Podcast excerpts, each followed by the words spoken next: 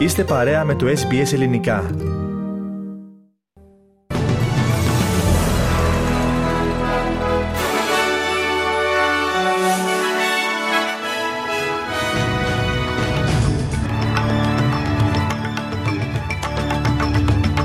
Γεια σας κυρίες και κύριοι, σήμερα είναι Κυριακή 19 Οκτωβρίου του 2023 και ακούτε δελτίο ειδήσεων από το ελληνικό πρόγραμμα της ραδιοφωνίας SBS στην ε, επιμέλεια και εκφώνηση ο Πάνος Αποστόλου. Η Ομοσπονδιακή Κυβέρνηση εδώ στην Αυστραλία αναφέρει πως είναι πιθανό και, τα 300, και οι 340 μετανάστες που βρίσκονται σε επαόριστον κράτηση θα απελευθερωθούν μετά την απόφαση του Ανώτατου Δικαστηρίου της Αυστραλίας που έκρινε την πρακτική αυτή ως παράνομη. Η Υπουργός Εσωτερικών της χώρας, Κλέρον Ήλ, υπερασπίστηκε την έκτακτη νομοθεσία που πέρασε την προηγούμενη εβδομάδα και έτσι περισσότεροι από 90 μετανάστες που έχουν ήδη απελευθερωθεί θα φέρουν βραχιολάκι εντοπισμού τους ενώ θα αντιμετωπίζουν αντιμετωπίζουν αυστηρές ποινές έως και φυλάκιση εάν παραβιάσουν τους αυστηρούς όρους αποφυλάκησής τους.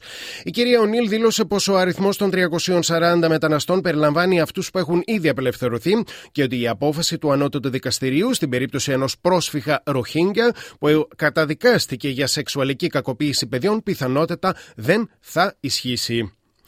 Στο κόμμα των εργατικών της Βικτόριας παραμένει η βουλευτική έδρα Malgrave, καθώς η Έντεν Φώστερ αναδείχθηκε νικήτρια των χθεσινών επαναληπτικών εκλογών. Πρόκειται για την εκλογική έδρα του πρώην πολιτιακού πρωθυπουργού Ντάνιελ Άντρους, ο οποίος αποχώρησε πρόσφατα από την πολιτική. Σύμφωνα με τα επίσημα αποτελέσματα, η κυρία Φώστερ συγκέντρωσε πάνω από 40% και ο υποψήφιος των φιλελευθέρων, Κόρνεϊ Μαν, έλαβε περίπου 22%.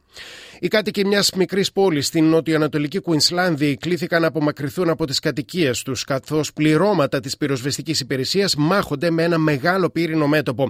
Πρόκειται για τον οικισμό The Pines κοντά στην πόλη Μίλμερμαν. Αρκετές πυρκαγιές και είναι σε διάφορα σημεία της ίδιας πολιτείας, ενώ έντονες βροχοπτώσεις αναμένονται τις επόμενες ημέρες. Στην Ελλάδα τώρα ρήγμα στην πρίμνη του ιστορικού αντιτορπιλικού βέλους προκάλεσε η κακοκαιρία που πλήττει τη Θεσσαλονίκη. Ήδη από χθες το πρωί έχει σημάνει συναγερμό στο πλήρωμα του αντιτορπιλικού βέλους καθώς οι θυελώδεις άνεμοι και τα ισχυρά κύματα απείλησαν το πλοίο. Στο σημείο έχει σπεύσει ρημουλκό σκάφος. Οι θυελώδεις άνεμοι και από την κακοκαιρία στην Θεσσαλονίκη είναι εντάσσεως 7 με 8 μποφόρ ενώ οι ρηπές του ανέμου φτάνουν κατά διαστήματα τα 106 χιλιόμετρα την ώρα. Η επέλαση της κακοκαιρίας στη Θεσσαλονίκη έχει προκαλέσει πτώσεις δέντρων, ζημιές σε σταθμευμένα οχήματα και υποδομές, κλειστούς δρόμους, προβλήματα ηλεκτροδότησης αλλά και ακυρώσεις πτήσεων στο αεροδρόμιο Μακεδονία της πόλης. Προβλήματα προκαλεί η κακοκαιρία Παγκύπρια και ειδικότερα στην επαρχία Λεμεσού. Η γέφυρα στην οδό Μαρίνου Γερολάνο στα κάτω πολεμίδια έχει σωσηρεύσει νερό με αποτέλεσμα αυτοκίνητο σύμφωνα με πληροφορίες να έχει παγιδευτεί. Την ίδια ώρα, σύμφωνα με πληροφορίες από την πυροσβεστική υπηρεσία της Κύπρου, δέχεται δεκάδες κλήσεις για περιστατικά. Επίσης, σε διάφορα σημεία του αυτοκινητοδρόμου Λεμεσού Πάφου παρατηρείται συσσόρευση νερού στο οδόστρωμα και οι οδηγοί καλούνται να είναι ιδιαίτερα προσεκτικοί.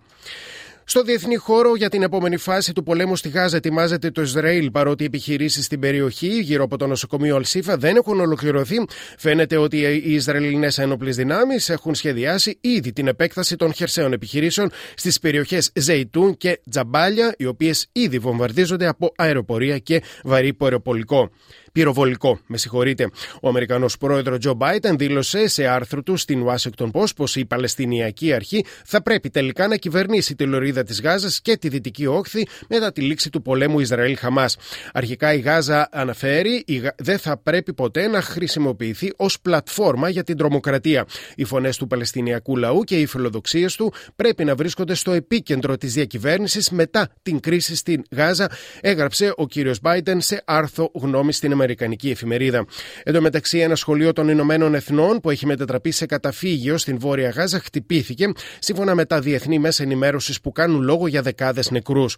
Το Υπουργείο Υγείας της Λωρίδα της Γάζας, που ελέγχεται από τη Χαμάς, δήλωσε στο Γαλλικό Πρακτορείο Ειδήσεων ότι τουλάχιστον 50 άνθρωποι σκοτώθηκαν από Ισραηλινό χτύπημα στο σχολείο Αλ Φαχούρα που διοικείται από τα Ηνωμένα Έθνη.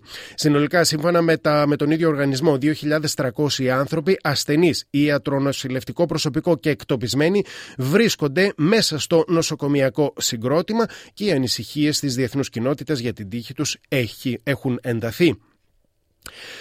Στη Ρωσία τώρα για δημοσίευση μη έγκαιρων πληροφοριών κατηγορεί η χώρα την εφημερίδα The Moscow Times χαρακτηρίζοντάς την ως ξένο πράκτορα. Την, είδος, την είδηση μετέδωσε η ηλεκτρονική έκδοση της εφημερίδας που εκδίδεται τόσο στα αγγλικά όσο και στα ρωσικά. Ο συγκεκριμένος χαρακτηρισμός αυτόματα απαιτεί από ένα μέσο ενημέρωσης και από τους δημοσιογράφους που εργάζονται σε αυτό να ανακοινώνουν στις αρχές το περιεχόμενο των, των δημοσιευμάτων τους προτού κυκλοφορήσει.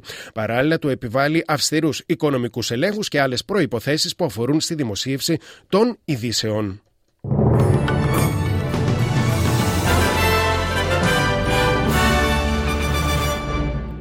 Ολοκληρώθηκε πριν από λίγο, φίλες και φίλοι, η επιτυχιακή εκδήλωση για τα 50 χρόνια από την εξέγερση των φοιτητών και φοιτητριών του Πολυτεχνείου, την οποία διοργανώνει η Επιτροπή Μνήμης Πολυτεχνείου της Μελβούρνης. Στην αξία των αγώνων των φοιτητών του Πολυτεχνείου στάθηκε στην ομιλία του ο Γενικός Πρόξενος της Ελλάδας στην πόλη, Εμμανουήλ Κακαβελάκης, ενώ αργότερα μαθητές και μαθήτρες της Ορχήστρας Νέων του Κολεγίου Alphington Grammar έπαιξαν τραγούδια σε μουσική μεταξύ άλλων και του Μίκη Θεοδωράκη.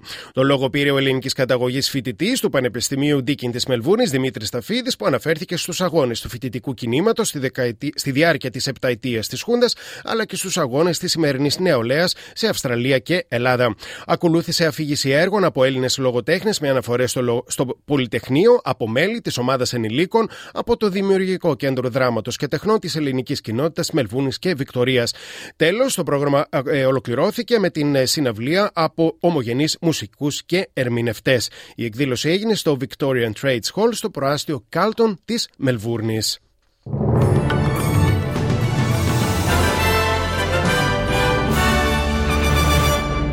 Στη ισοτιμή του συναλλάγματο, ένα δολάριο Αυστραλίας ισοδυναμεί σήμερα με 60 λεπτά του ευρώ και με 65 cents του Αμερικανικού.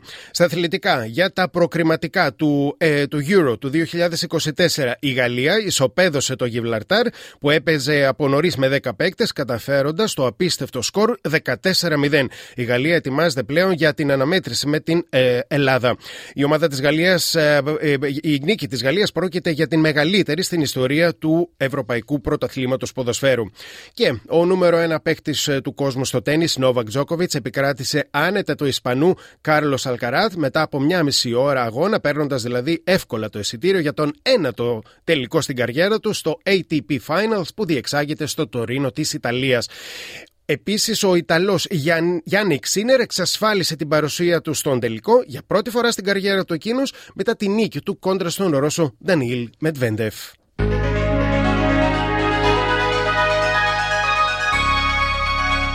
Και περνάμε στην πρόγνωση του καιρού για αύριο Δευτέρα, ξεκινώντας από την Αυστραλία. Στην Πέρθη έθριος ο καιρός 18 33. Στην Εδελαίδα σχεδόν έθριος 13 έως 26. Στη Μελβούρνη συννεφιά 13 έως 22. Στο Χόμπαρτ αρέρε νεφώσει 10 έως 20. Στην Καμπέρα βροχή 13 έως 26. Στο Βόλογκονγκ βροχές 18 έως 24. Στο Σίδνεϊ συννεφιά 18 έως 27. Στο Νιουκάστρελ σχεδόν έθριος καιρός 17 έως 27. Άσατο ο καιρός με βροχή στο στο, στη Βρισβάνη 20 έως 24. Στο Τάνσβελ λίγα σύννεφα 14 έως 32. Στο Κέντς πιθανή βροχόπτωση 22 έως 32 και στον Τάργονη σχεδόν έθριος ο καιρός 27 έως 35 βαθμοί Κελσίου.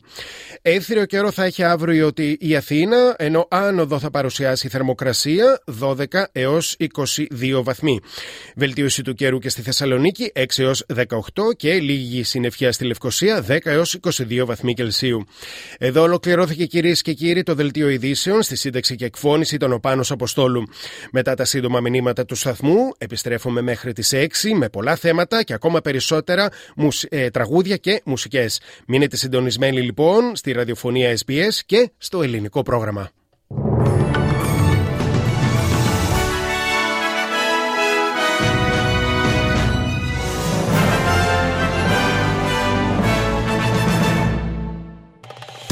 Κάντε like, μοιραστείτε, σχολιάστε, ακολουθήστε μας στο Facebook στο SBS Greek.